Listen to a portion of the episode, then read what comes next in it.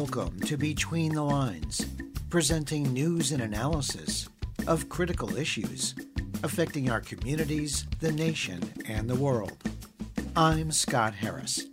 This week we present Lawrence B. Wilkerson, retired U.S. Army Colonel and former Chief of Staff to U.S. Secretary of State Colin Powell, who assesses the danger of escalation in providing U.S. F 16 fighter jets to Ukraine and prospects for China's peace initiative.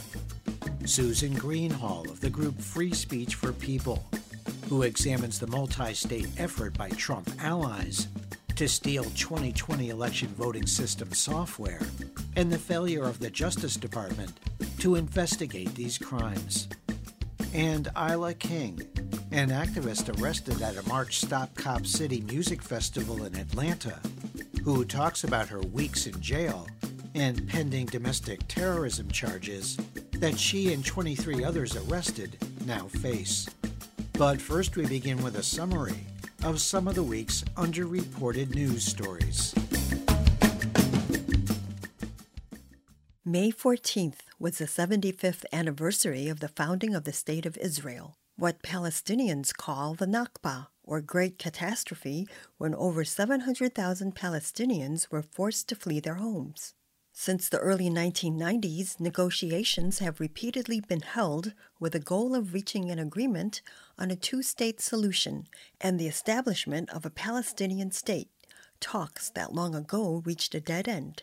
Today, 3 million Palestinians in the occupied West Bank live under the aging leadership of the Fatah Party's Palestinian Authority, while 2 million live in Gaza under the governance of the nationalist Islamist Hamas movement. Another 7 million Palestinian refugees are spread across the Middle East and the rest of the world. A new Arab News YouGov survey has identified a broad sense of despair among many Palestinians who feel trapped between an Israeli government they believe has no interest in forging peace and a Palestinian leadership they do not trust to successfully negotiate a deal with Israel. Unsurprisingly, the survey finds that an overwhelming majority of Palestinians, 86% of the 693 polled, believe that the current extremist right wing Israeli government is not serious about signing a peace deal, of which only 14% of those polled remain optimistic. Some 63% of Palestinian respondents feel unrepresented by either Hamas or Fatah with the two factions attracting the confidence of only 11% and 19%, respectively. Brazil's campaign to expel illegal miners from indigenous Yanomami territory has taken a violent turn. Five people were killed in a series of attacks in late April in areas secured by troops from a Brazilian government led environmental protection force. Yanomami leader Junior Hekurari told The Guardian 15 to 20 armed masked men entered the rainforest village of Ushu and opened fire on three indigenous males, including a health worker who later died. Police returned fire and killed four gunmen. Brazil's human rights minister Silvio Almeida condemned the attack, declaring that their barbarity will not go unanswered. This was a second violent incident between federal police and illegal miners. The police had earlier raided an illegal gold mine and seized an arsenal of assault rifles, pistols, and shotguns. Under the regime of former right wing President Jair Bolsonaro, illegal miners brought deadly diseases into the rainforest, resulting in the preventable deaths of hundreds of Yanomami children.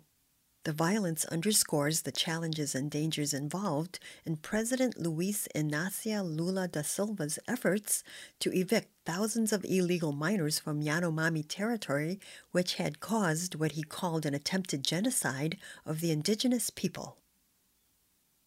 In the standoff over the federal debt ceiling, House Republicans are demanding new work requirements for recipients of food stamps and Medicaid. Yet recent research has found that such requirements to receive food stamps under the SNAP program would be counterproductive and force millions of vulnerable Americans to lose food aid. The House bill would raise the age of recipients required to work from 50 to 55 if they're eligible to work and don't have children.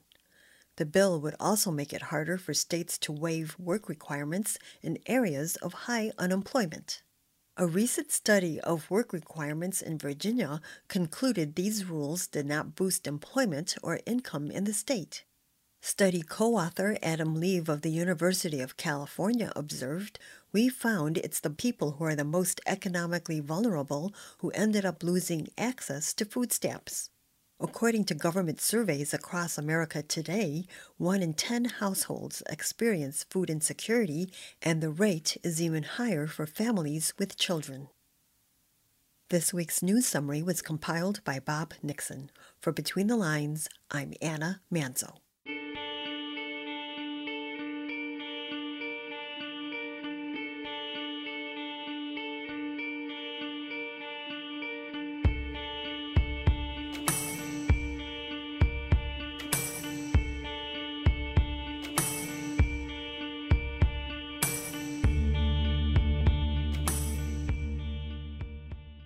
As Ukraine prepares for its long publicized spring offensive, President Biden told G7 leaders meeting in Hiroshima, Japan, that he had changed his mind and now supports a joint effort to train Ukrainian pilots to fly the American made F 16 fighter jet. The training will likely happen in Europe, with U.S. personnel participating alongside NATO partners. No decisions have yet been made, on when the sophisticated warplane will be delivered to Ukraine and how many will be sent. Russia's Deputy Foreign Minister Alexander Grushko responded to news about the F 16 by saying, quote, We see that Western countries are still adhering to the escalation scenario, and he warned that it involves colossal risks. Meanwhile, the Biden administration has softened its initial dismissal of China's 12 point proposal on how to end the war in Ukraine, first announced in late February. In a May 3rd interview, U.S. Secretary of State Antony Blinken acknowledged that China could play a beneficial role in pursuing a just and durable peace in Ukraine. Your reporter spoke with Colonel Lawrence Wilkerson, U.S. Army retired, who served as Chief of Staff to Secretary of State General Colin Powell from 2002 to 2005 who is now a senior fellow with the Eisenhower Media Network, that ran a full page ad in the New York Times on May 16th, calling for a diplomatic end to the Ukraine war. Here, Colonel Wilkerson assesses the danger of escalation in providing F 16 fighter jets to Ukraine and prospects for China's peace initiative. I hope this is posturing. I hope it's a sign that we are trying to build a negotiating position and we're going to sit down and we're going to affect some diplomacy here. Because I don't think ultimately President Biden is dumb enough to actually put F 16s in the hands of the Ukrainians in a way that they can use them against Russia. That would be a very dangerous move. Putin has recently said, reiterated again, but this time in very explicit terms, we have a lot of weapons. We'll use them, any one of them we feel like we need to. Of course, he means nuclear weapons. And they have said at the CSTO, Collective Security Treaty Organization, that if NATO were to make a penetration in some place that they felt was critical, they would use nuclear weapons. They call it in Russian escalate to de escalate. Think about that for a minute. Mm-hmm. All the doctrine that we developed during a very long Cold War shows, demonstrates, I think, conclusively to me, a military professional, that if once you start, you don't stop. So that's nonsensical to say you're going to use nuclear weapons, escalating the war, in other words, in order to de escalate. But that's what it says in Russian. Now, I have no doubt in my mind that if Putin ever gets to the point where he's backed into a corner that he feels both his life and Russia's existence is seriously threatened, he will turn to nuclear weapons. And then the cat's out of the bag. That's a very dangerous situation to be in. So I'm hoping that what we're doing, postulating that we're going to give these far more advanced weapons that have great range and depth and can strike all the way to Moscow, that that's a posturing for position with regard to upcoming negotiations. I think, I hope Putin's remarks about the use of nuclear weapons are also that kind of posturing, but I don't know that. It would be extremely dangerous to let them have F 16s with pilots who could fly them. That's the essence of it. Colonel Wilkerson, I did want to ask you about the prospects for China playing some positive role in developing a peace plan in the war in Ukraine. Initially, the United States dismissed this plan put forward by China that was recently successful in negotiating an agreement to normalize the relationship between Iran and Saudi Arabia. But more recently, the Biden administration has uh, they've warmed up to the idea a little bit, at least in their press releases. What, what do you think about China's role here for a possible way out of this war? That's very true. That they have made some positive statements, and I was encouraged by that. I know Wang Yi. Uh, when Wang Yi was uh, lower down in the Ministry of Foreign Affairs for China, Richard Haass and I conducted policy planning talks with him in Beijing in the in the uh, summer of 2001. So I would be very, very encouraging of using the good offices. That's what we call it in diplomatic parlance of everyone from Oman, who's been very instrumental in the deal you just talked about, in addition to the Chinese, and China. Uh, I'd use anyone's good offices I could respect and felt might do a good job about it. And in this case, Wang Yi would do a good job. Now, am I stupid enough to think that China doesn't have interest in this or Russia doesn't have interest in this through Sergei Lavrov? If we were to sit down, Sergey and Wang Yi and Tony Blinken, whom I don't think could hold a candle to either of those men, but nonetheless has to be our representative, would talk. And the thing they need to bring more than anything else, and here's where we're so faulty in this, is empathy. You must be able to put yourself, uh, even in fighting a war, but certainly in diplomacy, you must be able to put yourself in the other person's shoes. That's another thing we tried to depict in our piece in the New York Times. I understand why Russia has done what it's done. I don't condone the invasion, and we didn't condone the invasion in the article, but we did outline a little bit of the history to show people who don't know any better. And our media is just dumb in this regard. Show people who don't know any better that the Russians had provocation. And when we sit down to negotiate, we have to be willing to go into the talks with that kind of empathy. Otherwise, you're never going to reach success. You must be able to put yourself in the other person's shoes in order to negotiate successfully. That was Colonel Lawrence Wilkerson, U.S. Army retired, who served as Chief of Staff to Secretary of State General Colin Powell from 2002 to 2005. Learn more about the Eisenhower Media Network's advocacy for diplomacy to end the Ukraine war by visiting our Between the Lines website at btlonline.org. Donald Trump is currently under investigation for multiple crimes. That includes an indictment on felony charges in New York related to hush money payments made to adult film star Stormy Daniels in 2016 Georgia's investigation into Trump's pressure on state officials there to find 11,780 votes to reverse his election loss. Department of Justice probes into Trump's post presidency mishandling of classified documents, the finances of the Trump affiliated Save America Political Action Committee, and the most serious allegation of all, Trump's multi pronged attempt to overturn the 2020 presidential election including the violent January 6 coup attempt at the U.S. Capitol. But according to the group Free Speech for People, federal investigators appear to be ignoring Trump's likely involvement in a criminal conspiracy to access and copy voting system software as part of his broader conspiracy to overturn the 2020 presidential election and remain in power. Since the January 6th attack on the Capitol, Evidence has surfaced that confirms Trump supporters tried to access and copy voting systems and software in Michigan, Pennsylvania, Ohio, Colorado, and Georgia. A Georgia lawsuit indicates that these incidents were connected and part of the broader plot to discredit and overturn Trump's loss to Joe Biden in the 2020 presidential election. Your reporter spoke with Susan Greenhalgh, senior advisor on election security with Free Speech for People, who discusses the effort by Trump allies to steal voting system software and the failure of the Department of Justice to investigate these crimes. People may be familiar with a plot that was described in an executive order to have the Department of Defense or the uh, FBI go in and seize voting machines.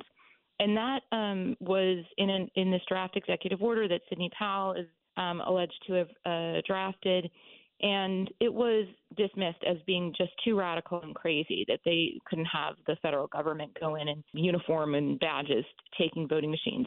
But it turns out that there was another plot that was executed that was successful that hasn't gotten as much attention. And after the uh, insurrection in 2021, there started to be incidents of voting machines being accessed improperly with the cooperation of complicit election officials in Michigan and Pennsylvania and Colorado.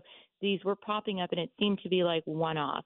But in 2022, an, a long ongoing lawsuit in Georgia uncovered another incident that was similar to the other ones, where voting machines were accessed and the software that runs the voting machines was copied. Not the data, not the totals of votes, but the actual guts that run the machines copies were made, and um, it was the same sort of thing where there was a very complicit election official that let people in to, to go in and copy the software. This was uncovered by the plaintiffs in a lawsuit in Georgia led by the Coalition for Good Governance. And they, in their discovery documents, they found that not only were the people that went in in Georgia, were they hired and funded by Sidney Powell and the Defending the Republic PAC that she had started, but that she had also contracted with the same people to go to other states, making it a multi state conspiracy. So that was uncovered by this private lawsuit, not by the FBI, not by Georgia's Secretary of State or Georgia state law enforcement. There, there was a lot of press attention to it, and as this discovery process played out continually on the on the lawsuit, they also interviewed or deposed Doug Logan, whose name may sound familiar for people uh, know that he was the guy that ran the fake audit out in Arizona. He was somebody that was invited in over the course of several days to copy the voting system software in, in um, this small county in Georgia called Coffee County. And they were being asked in the deposition, have you been contacted by the Department of Justice? Have you been contacted by the FBI? Have you been contacted by Special Counsel Jack Smith? And he and his colleagues were all saying no, which raised alarms for us. So we, Free Speech for People, and I, we're not associated with the lawsuit, but I am a consulting expert for the plaintiffs. So we were watching a lot of this, you know, in the front row seat, and wrote a letter to the Department of Justice and the FBI and the special counsel in December of last year laying out all the evidence that they had uncovered, showing all the, the docket entries with the citations, like very clearly that this is what they've uncovered, that there is this multi state plot, and this ties what happened in Georgia to the other states. And also that the people that were involved had taken the copies, uploaded them to a ShareFile site, shared them with an unknown number of individuals associated with the election denier movement and within their network, and we got a letter back from the FBI in February, early February, saying that they were not going to investigate this because they had not been invited in by local authorities, which doesn't make a lot of sense on its face. It kind of doesn't pass the laugh test because we know the federal government, uh, the federal law enforcement can go in and um, investigate when there's evidence of a potential federal crime. Right. This is a federal election, and it would be a federal crime to tamper with elections that would bear on the outcome of that federal election, you would think. So we only have about a, a minute or so left, but I wanted to ask you why, in your view, is it important that the Department of Justice and Special Counsel Jack Smith take up this specific part of the investigation? There are laws that prevent this, and people cross the lines when they did this. Um, so if you break the law, you should be um, held accountable. And they actually have videotape of surveillance video of the people coming and going. If those people were on surveillance, the videotape stealing $100 out of a bodega um, cash register, you know that they would be in prison by now. And it appears that none of these people are being targeted even at this stage of the game and we have no evidence of an investigation. Um, so we need this to make it clear that it's illegal. It shouldn't be repeated. We want it to act as a deterrent, and we also need to fully understand how far this software has been shared, was it shared with a foreign power? How how could it influence elections going forward or um, or disrupt them? And we need our federal law enforcement on that case and protecting us from these types of um, illegal activities. That was Susan Greenhalgh, Senior Advisor on Election Security with the group Free Speech for People. Learn more about the Trump scheme to steal election system software by visiting our Between the Lines website at btlonline.org.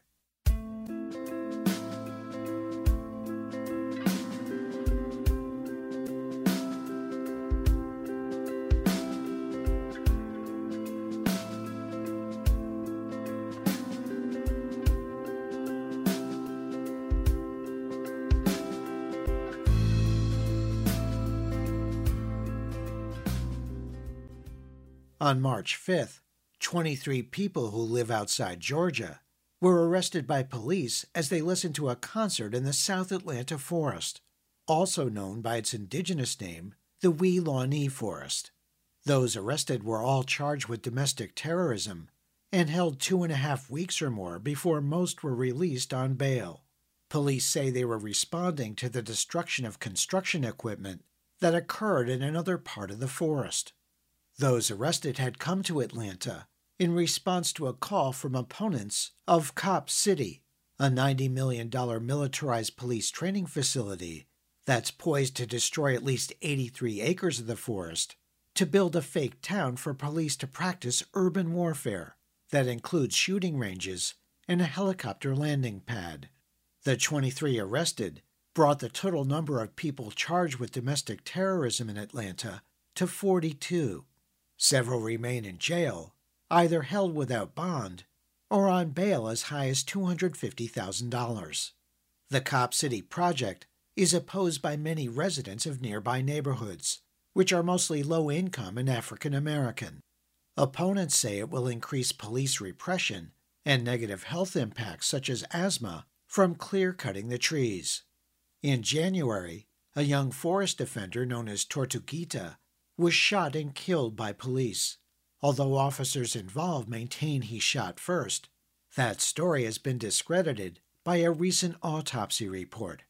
Between the Lines Melinda Tuhus spoke with 19 year old Ayla King from Massachusetts about her experience being arrested, held in jail from March 5th to the 23rd, and facing up to 35 years in prison on the domestic terrorism charge. So, after I was arrested, I was put together sitting on the ground with multiple other people or on the, the side of a street, uh, having police officers watch over us. Eventually, they moved us to a separate parking lot away from the scene of everything because they said it was too chaotic there.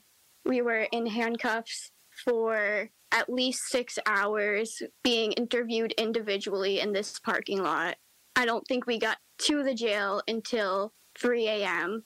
and I was actually detained at around 6 p.m., 6:30 p.m. So this was a very long process just getting actually to the jail. And while I was waiting in this parking lot, there were officers from Atlanta, surrounding counties, and the Georgia Bureau of Investigation. They had very large guns. They had military looking equipment, cars, and such. This was a very intimidating experience. Everybody was just sat down in this parking lot for hours on end, waiting to see what happens next. At this point, I think there was 40 people detained, and they let everybody from Georgia go, which left 23 people. When I actually got to the jail, they had us stand outside, gave us each COVID tests, brought us inside individually to take our mug shots and take our belongings. Then we got put in the holding cell where I spent around 24 hours in. The lights in the holding cell were constantly on. If you wanted to get any sleep, your best bet was sleeping on the floor. And they gave us a blanket that we could use. There were no cots in the holding cell, nope. And you were with the other people who were arrested that night? Or were you with other people who were not part of that arrest? At first, I was with all of the women that were arrested, and we quickly became friends just because we all had similar experiences and we wanted to make it through this traumatic experience together. We would do things like tell each other stories, play games together, just trying to pass the time and cheer each other up while we didn't even know what we were charged with at this time. They then eventually t- took me out of the holding cell, gave me the jail uniform. Then I was put in a different holding cell waiting to get assigned to a pod. When I got assigned to a pod, they took me up to the fourth floor and luckily was able to go into this pod with another person that was arrested with me on that date, which felt nice because they were in a similar situation to me. So, what was actually written on your charge sheet that supposedly justified the charge of domestic terrorism? So, they gave me a warrant, which appears to be copy and pasted from a lot of people's warrants, saying that I had mud on my boots and a metal shield. And it doesn't seem possible to me that so many people had metal shields when I didn't see a single one. How much was your bail? It was $5,000, which was actually very low compared to other people. I know other people had up to 250,000. Lastly, Ayla, are you getting therapy for this completely traumatizing experience? Yes, I am. I'm actually reaching out to people that the Solidarity Fund recommended, and they're doing that for free because they just want to support the movement. That was Ayla King, one of 23 arrested in Atlanta at a Stop Cop City music festival and charged with domestic terrorism. Learn more about the Stop Cop City campaign and the Atlanta Solidarity Defense Fund by visiting our Between the Lines website at btlonline.org.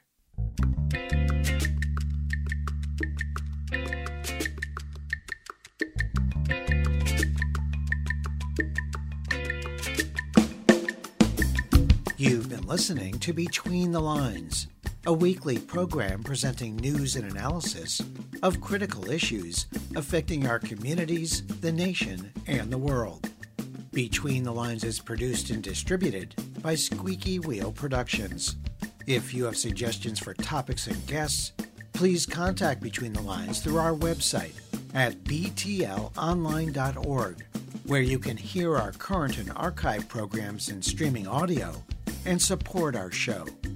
There you can also subscribe to free weekly podcasts, program summaries, and interview transcripts. Follow us on Facebook at Between the Lines Radio News Magazine and on Twitter at BTL Radio News. Thanks for listening on WTND in Macomb, Illinois, KRFY in Sandpoint, Idaho, KODX in Seattle, Washington, dozens of other community radio stations across the U.S. and abroad, and wherever you get your favorite podcasts.